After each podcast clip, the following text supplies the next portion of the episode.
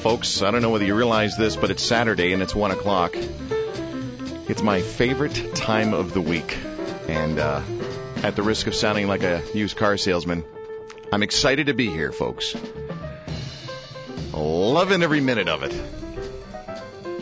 In the studio with us, joining us, sipping on his coffee right now, Mr. Gord Trainer. Gordo? Hello, Drew. you sound like a puppet. Yeah, that's not too bad. Could Yeah. be worth. Yeah. Worse. Worth. Could be worth. Uh, apparently, the coffee's Coffee a little hot. mouth. Yes, yes. Canadians in their uh, in their coffee. It's a bit of an issue. Filtered sand water, addictive substances. Be a slave to nothing, I say. Gord, what say you? If you're going to be a slave to something, Coffee's other, a other good than. Jesus, Yeah, I'll listen to you. You're so no, spiritual. I'm, not, I'm not a slave to coffee, but I do like the flavor. Yeah. Well, I'm, I'm glad you like the flavor. Well, listen, uh, folks, we have got a great, great show lined up for you. That's why I spend all week doing it, because I want it to be a great, great show. And I want to let you know what's happening. In a, a couple of minutes, we're going to be interviewing Mr. Gary Burghoff, and uh, many of you will know Gary from uh, his his performance on MASH. He uh, played Radar. Radar O'Reilly. Radar O'Reilly. And okay, this is going to sound like a suck up. I don't have him on on the on the phone yet here, but uh, well, I do have him on the phone, but I don't have him on the show. I actually thought he was quite possibly the best actor on that show. Uh, yeah, good call. Uh, he was very, very good, and, and I think under underrated, and sort of he played one of those characters that doesn't really shine, but you know, it's uh, definitely a great, great, great actor. Yeah, no. Listen, uh, let's move on to what I think is going to be the highlight of today's show because, uh, well, to be quite honest, I'm a fan. Me I- too. I'm a fan. And uh, for those of you who are, again, unfamiliar with Mr. Gary Burghoff, what are you living in a cave for the last 20 years? Well, there could be some people. young people out there that are. But even young people love MASH. My son think loves it. My Oh, son, he was 15 years old, just went to Walmart. I'm sorry, he went to Walmart. But anyway, he went there and uh, bought the party pack of MASH, like uh, Oh, yeah? 25 episodes. awesome. He loves Awesome. it. So, all the way from Florida, Mr. Gary Burghoff. Gary, thank you for joining us on the Drew Marshall Show. Hello, Drew. It's, it's so nice to talk to you. I'd like to extend my love and respect to uh, all our good neighbors, our American neighbors to the north. Have you spent much time up here, Gary, at all in Canada? I have. I've uh, had many appearances up there. I've always been treated with the greatest of hospitality.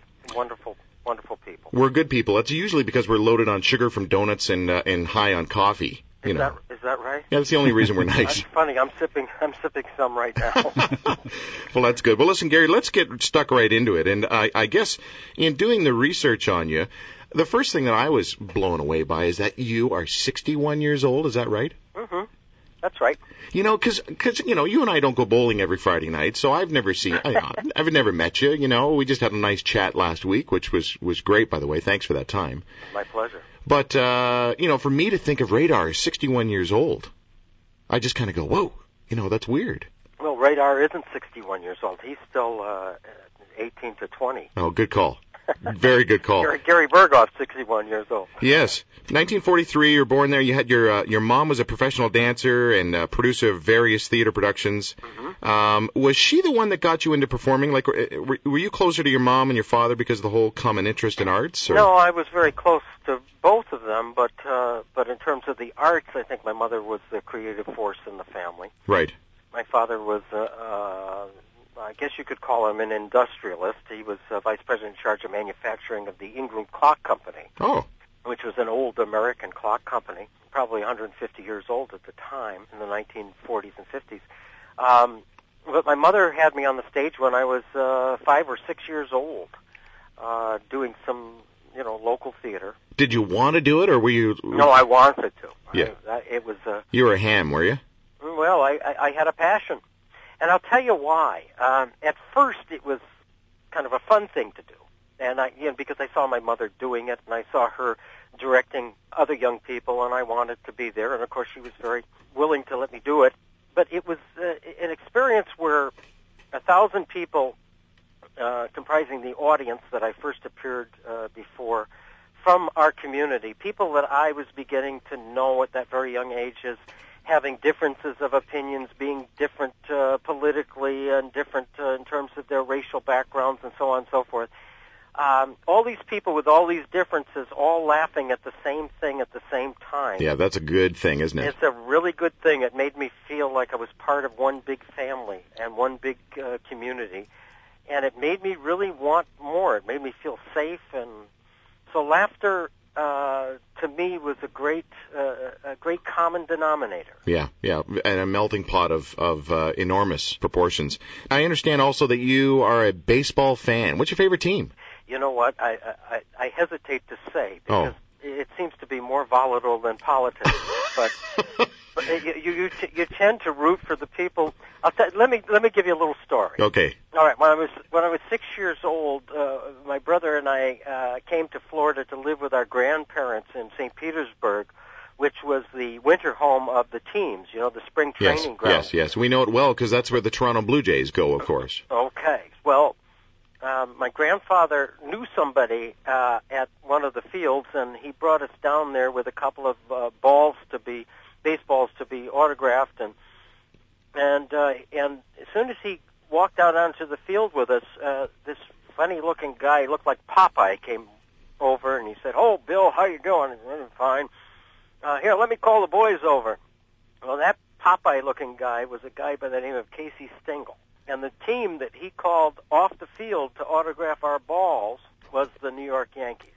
Really? And it was the classic New York Yankees. Oh, you with, are kidding me! with. DiMaggio and and Phil Rizzuto and Yogi Berra and uh, I mean the whole bunch. The downside to the story was my grandfather, who was a Scotch blood, uh, bought me a rubber ball because I was the youngest. my brother got the got the league ball, so he- and so his still exists. Oh, I It's worth- hate when that happens. It's worth around ten thousand dollars. The, the ink all disappeared on my rubber ball in about four weeks. that is a very, very sad story. Yeah, yeah. Oh my goodness. All right, so That's I'm, why I have such empathy for my youngest son because he he always gets the short end of the stick just like I do. Oh yeah, yeah, that's right. Now I, you're also into fishing, and I, I mean, I love fishing, love it. I've got a good friend who is who's done some a lot of fishing up in Alaska. Have you been there yet to fish? I've never been to Alaska, and it's top on my list.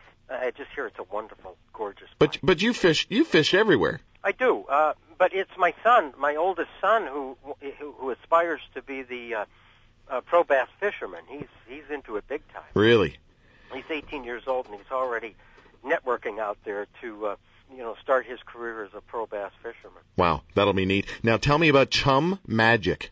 Well, Chum Magic was an invention of mine, which uh, it's actually a fish attracting device. Well, like so many inventions, you know, uh, um, uh, one great inventor by the name of Thomas Edison once uh, was asked what was the greatest invention, and he said a blade of grass. Uh, like so many inventions, it was taken from nature. Um, I observed uh, while fishing uh, in the Florida Keys, off the coast of the Florida Keys, uh, that every time I saw something floating out there, if I trolled around it, uh, I would run into game fish. And the reason for that was that bait fish are always looking for shade. Uh, it protects them from their scales, uh, the sun sh- uh, reflecting off their scales and attracting game fish. And so they're always looking to duck into something uh, that provides shade so that that won't happen. And so I invented Chum Magic, which is essentially a small surfboard-like uh, object that has a chum basket in the middle. Chum, for those who don't know, is uh, chopped fish, which is frozen into a block. And and if you put it in the basket, it slowly dissolves in, in the water when you place it in the water. And That's the little, brilliant. The little pieces of fish come out and and attract uh, all the bait fish in the area. But the the board itself, which is sent out on a on a line behind your anchored boat into the current and tied off about 40 feet behind the boat, the board itself provides that shade. So here you have food and shelter for the bait fish, and they form a big school around it in about 45 minutes. And the game, uh, or rather 30 minutes, and and uh, and in about 45 minutes, the game fish start to come in after that big school of bait fish. Oh, you are a thinker. That is brilliant. So, um, so Chum Magic was born in 1991, and uh, it is not on the market today because I, I took it off on the market. I'm just sitting on the patents right now. Um, That must hurt. Listen, you know, uh, Gary, one of the things I admired about your work as a performer is that in an industry known for its obsession with the, you know, the perfect body image, right? Well, no, no I'm going to put my foot in it here, but look, you no, no, no, not at all. You- I, I laugh because uh, because you're right. you broke through those aesthetic barriers, and no one ever even noticed the fact that you were you were born with fingers in your left hand slightly smaller than normal, and you but you hid that so well from the audience. No, how, I didn't did hide it.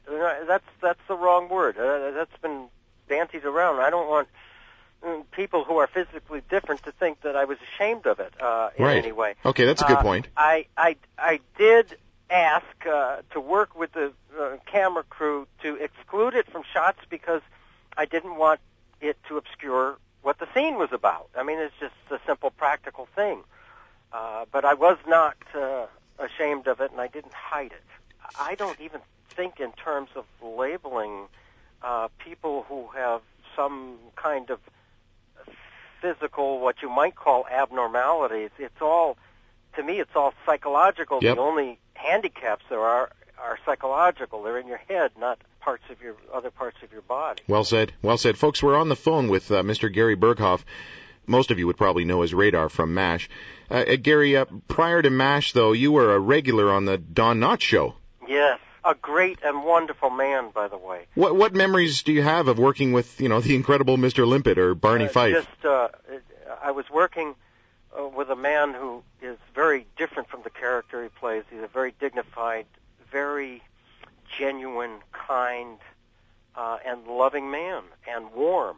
Hmm. Uh, and uh, th- those are the main memories of just working with this warm individual who was, who became an instant uh, a friend. And I, I, I deeply regret not uh, being closer to him uh, now because uh, uh, you know he lives on the west coast, I live on the east coast, and you know how that that is. Hmm. He this is a great man and a, and a very very talented man.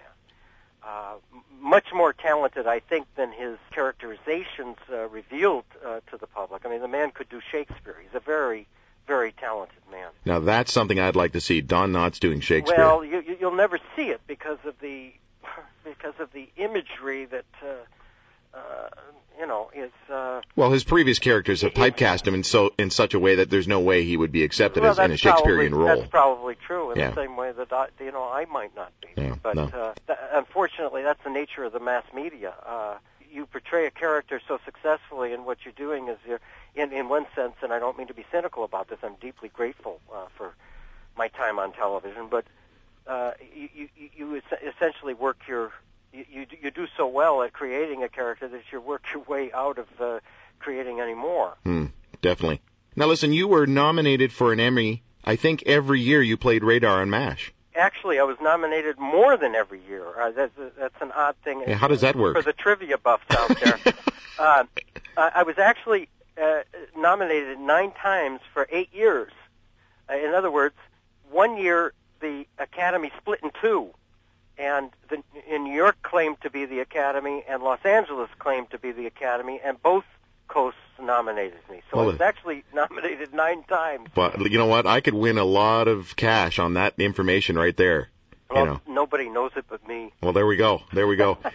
uh, well, now in ni- is it 1979 you got Best Supporting Actor in a No, comedy no, series? 1976, 1977 season. Right. Okay. All right. But you apparently you didn't show up for the ceremony. It was the only time I didn't show up, and that was the time I won it.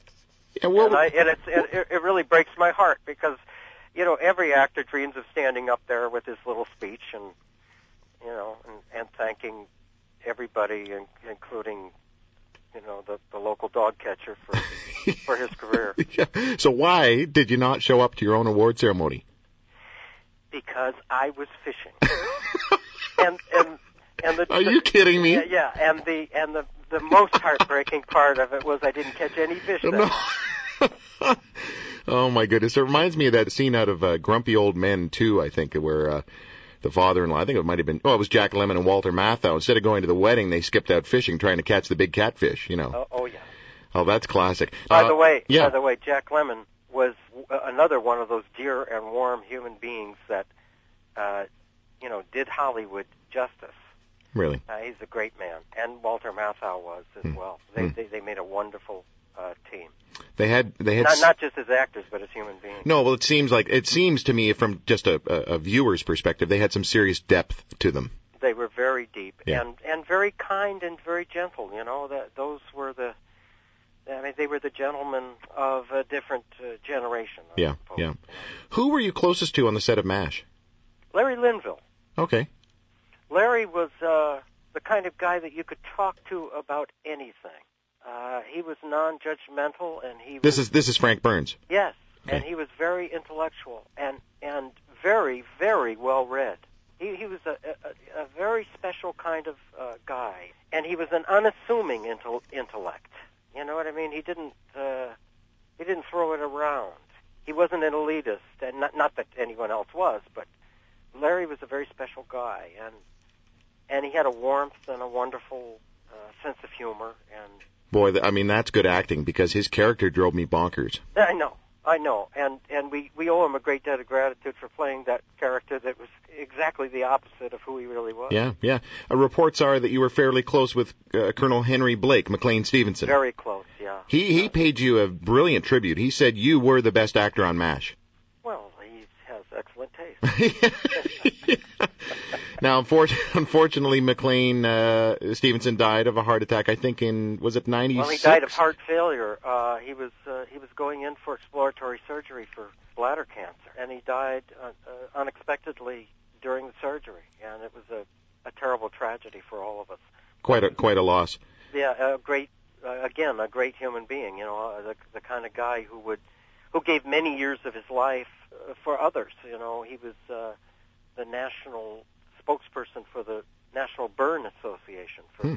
uh, raised uh, millions of dollars for burn victims, children mostly. Wow.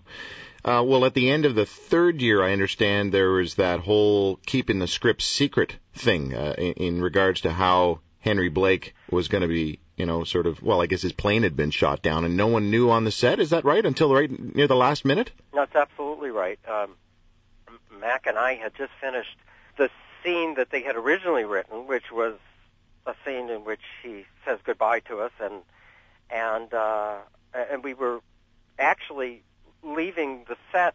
Uh, it was the last show of the season, and we were leaving the set to go get dressed for the Christmas party. And while the rest of the cast was involved in uh, that other scene that you actually saw in the OR, Hmm, yeah, it's all right. It was in the. OR. You came in and read everybody the telegram, right? Right, and as Matt, uh, McLean and I were walking off the set, uh, Gene Reynolds and Larry Gelbart were walking on with a piece of paper in their hand and said, "Listen, guys, we want to just detain you for a second and show you an alternate scene that we uh, decided we want to shoot. Uh, we haven't decided we're going to air it yet, but we want to shoot it." And I, uh, we both read it, and uh, I took McLean aside and I said, "You know." Uh, this is a, it's kind of a painful scene. I mean, it's, it, you know, your character gets killed off. That means that you can't change your mind and come back, and so on and so forth. Uh, and I said to him, I said, you know, at the risk of you know, being uh, uh, unfaithful to the rest of the company, I won't do it if you don't want me to do this.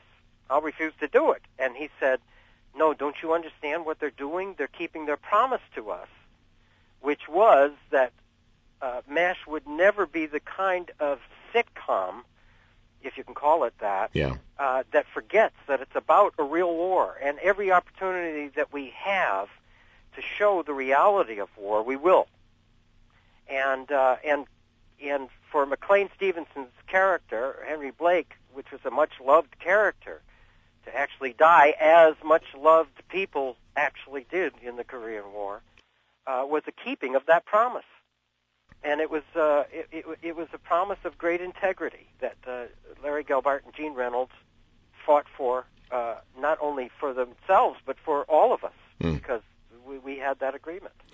Well, it was very, very well done, very moving. My son and I actually just saw that the other night. As I said uh, earlier in the show, uh, he just went out to Walmart and bought a 25 series uh, Mash party pack, and uh, 15 years old. He's a big fan. That's happening, you know, all over all over. A new generation is is discovering it, and the neat thing is that they they all tell me. Well, I, I say all, but m- many people come up and say, you know, it's one of the few shows that I can watch with my mother and father. Yeah, yeah. You know, and and we all enjoy it together. There aren't too many things on television Oh. today that you can do that with. I remember that the, the old Steve Allen show. Uh, Steve Allen was another man Yeah. that I respected greatly, and and uh, because he brought not only enter- great entertainment but also intellect to television, Hmm.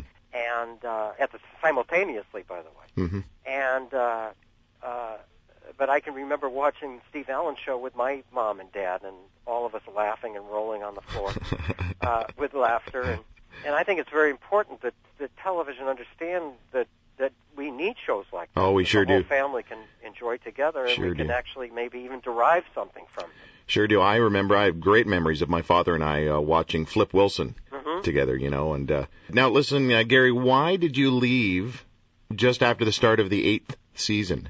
Well, I actually left uh, at the end of the seventh season, and they asked me back to do the fin- my final episode in the eighth season. But uh, I, I had many reasons for leaving. Number one, my contract was up, and I had done seven years, and seven years is a long time to do a television series. And, Sure. uh, I I could have made a great deal of money by renegotiating that contract because, as you know, it was a very popular character. And but the the money wasn't the issue. Uh, the the issue with me was I had just uh, achieved at that time a 25 year career that took a great deal of struggle and a great deal of concentrated um, focus on succeeding as an actor and becoming established as an actor and forsaking a lot of other things in life that were of equal or even greater importance, like being a father or being closer to my roots. And uh, just living in New York and Los Angeles, although I'm very grateful to those cities for my career, you know, for my career achievements and my education, uh, it wasn't my roots. Hmm. And I just needed to get out into the world and become uh, myself again. Uh, I don't know how I can say that more clearly. Well, but you know what? The rest of us who'd never experienced Hollywood, we we get that. We understand that. I mean, Well, just because good. just because you're not in Hollywood, I mean, I I talk to a lot of CEOs who feel the same way. They're they're they're missing the more important things. And there's just so, only so many hours in the day. And when I, in order to be quote successful in the world, that requires time, and something else has to give. And quite oftentimes, it's family. Uh, well, family to me became around that period the most important thing. You know, I uh, my my marriage, my first marriage was breaking up, and we had a daughter, our, my beautiful daughter Gina, and uh, she was only four years old. And one of the reasons why it was breaking up was because I was not as available as a father because of the hard work schedule that I had just you know done for seven years, uh, being contracted to a studio and and that doesn't stop. You know, when the work stops, the the fame thing uh, all, also is uh, is difficult because whenever you go out as a family, uh, you, you you are always being torn from family to having to deal with public rec- recognition, Mm. and uh, and the marriage was breaking up in large part because of that, and it it was extremely painful, uh, not only for me but also for our little girl, and uh, uh, I just decided that. Uh, it, uh, well, I asked myself the question: Am I, am I living to work, or am I working to live? Is is my work going to benefit my family life, or is my family life going to have to be subservient to my work? And I decided that I was that I was working to live, and that my role as a daddy was much more important than anything else in my life. Good, good job. You know what? That is such a passion of mine.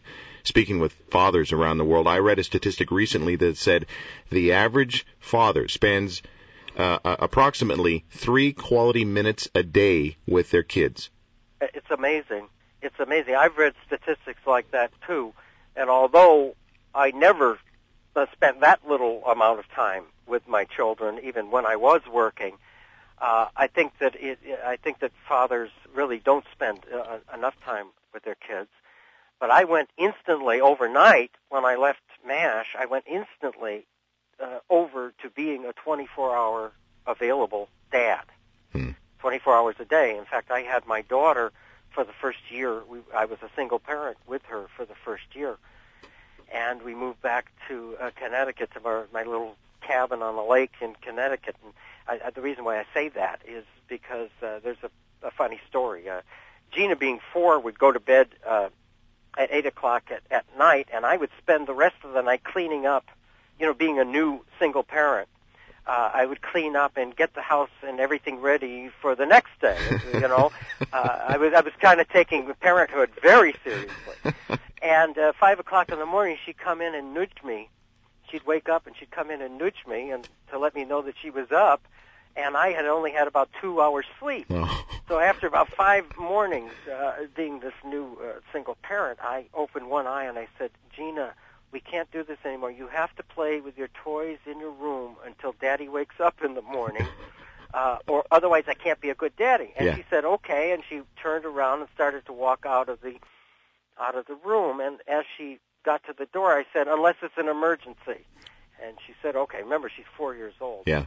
Okay, so the next morning at five o'clock, she's there nudging me, and she's kind of leaning on the edge of the bed with a big grin on her face. And I opened one eye, and she said, "Is a bat in the toilet an emergency?" and I ran into the bathroom, and here was a bat doing the side stroke in the toilet. And she had sat down on the toilet and looked down between her legs, and there was this live bat doing the side stroke. Oh man. Uh, you know that memory is one of the greatest Yeah. memories, and you know that that I've ever had in my life. Yeah, well, you and she quite possibly saved you from one of the worst memories you would have had in your life if you happened to go and sit down on the toilet later that morning. That would have No, been that's true. that would have been a very very bad memory. You know, Bats are very beneficial animals, but uh, not in the toilet. no, that's right. Well, after after you left MASH, I understand that you actually turned down a role on Newhart. I did. That's the only one that I regret turning down. I had numerous roles offered me, but Bob Newhart is another one of those great, wonderful gentlemen, and just a great person to work with. Hmm.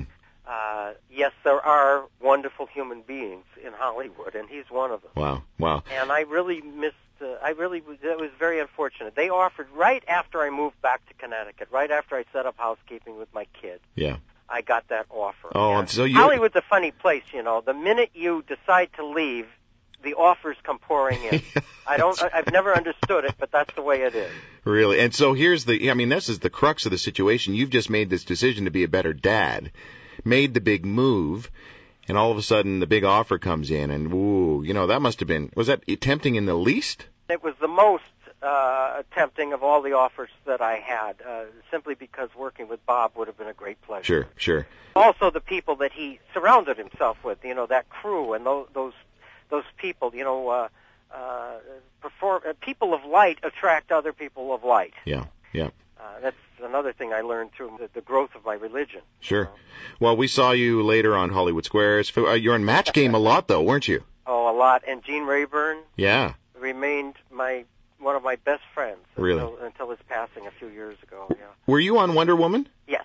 Okay. Can I just can I just talk to you about Lynda Carter just for a minute, please? Go ahead. Oh my goodness. She was my first love. No kidding. Yeah, Lynda Carter. She was some kind of. She is some kind of woman.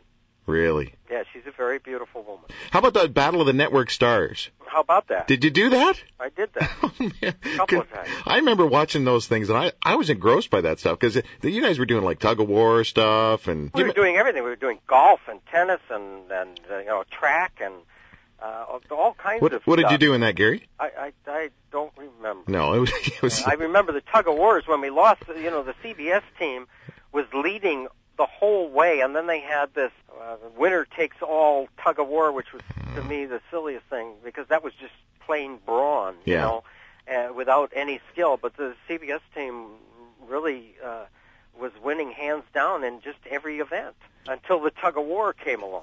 and you lost. Yeah, I'm sorry. I'm sorry about bringing that up. Yeah, I, you shouldn't have brought that up. years of therapy has I've just destroyed it right Yeah, there. yeah, you're right. I'm going to call my therapist. Yeah. Dean. Dean Martin show Love American Style. I mean, you seriously, I am I am just amazed at how much post mash stuff that you were involved with. It was Well, it wasn't post mash. It was pre mash and and during mash and and post mash. really all throughout it all. Yeah, there were there were there were there were nights when I could turn on any of the three networks and I was on all three of them. Oh, that's scary. It was it was and the telephone was ringing every three minutes, and I mean that. You could clock it. I could look at my watch and the phone would ring every three minutes in my home. That's how uh, consuming the career was and how and what an intrusion it was on family life. Wow, wow. And I just don't think any of us will ever understand that. Uh, Fred Astaire and the man in the Santa Claus suit. What was it like working with Fred Astaire? Oh, the best, the best. You know, I'm, I, you know, I, I sound like Pollyanna here, but you're just mentioning, you know, Dean Martin was another great gentleman. Uh, you, you're, you're meant, and so was Sammy Davis. You know, I mean, these were great people, to, not only to work with, but to know. They were great human beings. Uh, you just happen to be mentioning all the creme de la creme. You know, the the people that I just was so uh, honored to work with. I'll tell you about Fred Astaire. Here's the kind of guy he was. Um, we were doing a scene in the Man in Santa Claus suit on location in New York City in a uh, in a jewelry store, little jewelry store on a side street on the west side. And uh, on a break, uh, one of the assistant directors came in and said, uh, "Mr. Astaire, uh, the the New York press has discovered that you're here." And uh, they would like. Now, this is the New York Times we're talking about, Yeah. and you know the big papers that are read worldwide. Sure. And you know any actor would die to have this kind of publicity. And and, uh, and they said uh, they would like to interview you outside on your break if it's all right. And he said, he said yes, I'll, I'd be happy to, but only under one condition, that my co-star accompany me. That's classy. And he made sure that every picture that was taken was with him with his arm around, around my shoulder. And uh, that's the kind of guy Fred Astaire was. That is so classy. Well, classy from a great genius. You know, this was a great, uh, a, you know, one of the great 20th century geniuses, uh, and a person who was, uh, you know, he was a legend. Hmm. But he was a warm man again. Yeah, yeah. Uh, you were just talking about New York, New York City. Um, after you graduated high school, I think did you you moved to New York to study acting. I think with Sandy Meisner, James Tuttle, Charles Nelson Reilly. That's correct. Yeah. James Tuttle was a great, great teacher. He he taught Sanford Meisner's method, but he taught it with great humanity. Hmm. And uh, he he was a great teacher, and and he was my he was my mentor, and uh, and so was Charles Nelson Reilly, by the way. But you, you must have had a few jobs on the side just to survive. What were you, what kind of part-time jobs do you have? I mean- worked uh, I worked as an usher in a movie theater. I sold underwear at Saks Fifth Avenue. uh, and I and I played drums in in a, uh, s- several bands, you know, in little night spots around around New York. the We Three. Yeah, that's not uh, that wasn't uh, that was a little uh, uh, trio that I had, but I also played in uh, you know other other bands. And uh, you performed in a variety of musicals until I think in 1967 you were finally cast in an off-Broadway production which ended up being the linchpin for your career in Hollywood. That's correct. Yeah, you're a good man, Charlie Brown. You played this character over a thousand times over three years. and it's a it's a great example of how God works. Uh, you know, you do the work and you you follow the passion that God put into your heart, and you fail, and you fail over and over and over again. But while you're failing, fail, failure being only part of the process of succeeding, uh, God is saying, just wait, be patient. When it, when the time is right, I'll drop it right in your lap and everything will be fine. And what happened was, two years before Charlie Brown was even a reality, uh, I did uh, an audition with a, a young actress uh, by the name of Barbara Minkus. When I say with her, we just showed up for the same audition for two, two different roles, of course. Right. And uh, and the, the the accompanist that was provided by the producer of that audition could, wasn't really playing my arrangement with the feel that I needed uh, for it to be played with. He was not a jazz mu- musician. So frantically, I went to the telephone and I called a friend of mine in the music business. I said, "Can you send me somebody who can play my jazz arrangement for this audition? I've only got about a, a 45 minutes uh, before the audition." And my friend said, "I will send you the best accompanist in New York." I didn't know who the accompanist was, but about uh, 35 minutes later, the door opened and in walked a blind man with a seeing eye dog.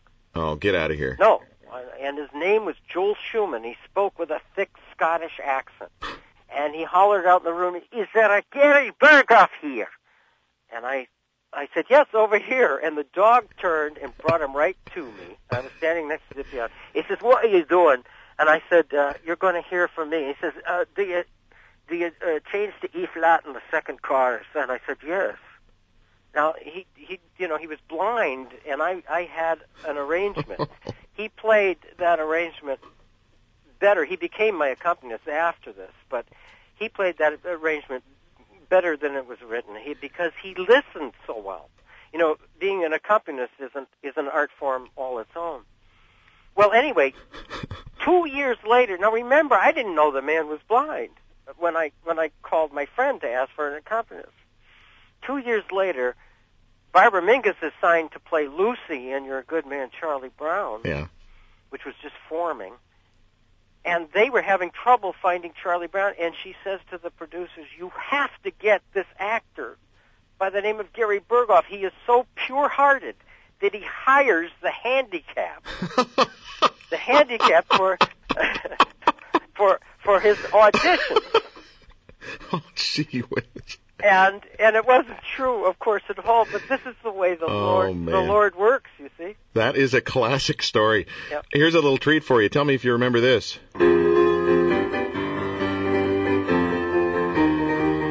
You're a good man, Charlie Brown. You're the kind of reminder we need. You have humility, nobility, and a sense of honor that are very rare indeed. How scary is that?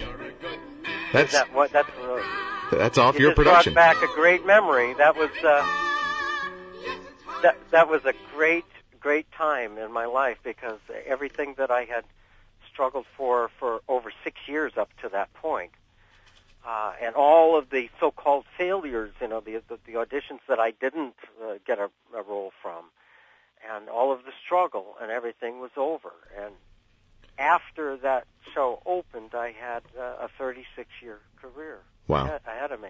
Uh, the the tie-in between Charlie Brown and Mash was when oh, you see all of a sudden all of the great people in our industry were coming to this little theater off Broadway to see this show that the critics had absolutely raved about. And there one night was was the very famous uh, movie director Otto Preminger. Hmm. And uh, a day after he saw the show, he, he had his office at the Columbia Building in, in New York uh, call me uh, to come in to talk about his future film projects, um, uh, with the with the hopes of finding a role for me. Well, the the, the interview went very well, and uh, but nothing nothing came from it until a year later when I was performing Your Good Man Charlie Brown in the Los Angeles company. I got a call from my uh, agent saying that uh, Ingo Preminger, who I didn't realize at the time was related to Otto, was producing a new film called MASH, which nobody knew what it was, by the way. Really? Yeah, uh, it was a little known. It was, you know, they, they had optioned a little known novel, and he had hired uh, a director who was just really a rising star, Robert Altman, at the time. And uh, and I went in to see Ingo Preminger, and without even auditioning or reading, I I got the role of Radar. And it wasn't until after we had actually shot the film that I it's I was suddenly uh, you know I was thunderstruck realizing that Otto had recommended me to his little brother Ingo Oh, uh, to play the role of uh, Radar. So it was Otto Preminger that really uh, was responsible for bringing my career into into the public. So it all started. Aye. It all started with "You're Good Man, Charlie Brown." That's correct. Well, folks, listen. We're on the phone here with Mr. Gary Burghoff, uh, known as Radar from MASH, but also known as Charlie Brown from uh, off-Broadway production "You're a Good Man, Charlie Brown." Have a little listen and see if you can uh, recognize this voice. More skill, little less luck, little more will. Gotta face this fella eye to eye. Now that I've seen you chasing moles, climbing trees, digging holes, wrapping your string on everything passing by. Why not fly? Mr. Gary Burghoff as uh, Charlie Brown. It was amazing. Uh, that production only cost the producers nineteen thousand dollars to produce, and it was done with simplicity. Everyone said that it couldn't be done.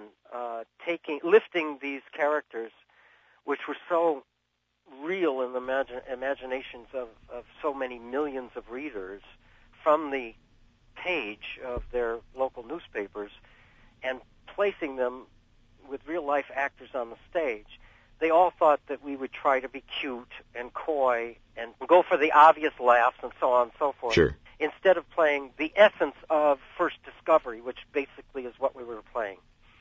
But uh, Joe Hardy, the director, uh, knew how to cast experienced actors who knew how not to be like that, not to be coy, not to be cute, and to play play it for real, uh, play it, play the essence of First Discovery, and um, and he pulled it off, Hmm. and uh, it, it it was just the most wonderful time in my life.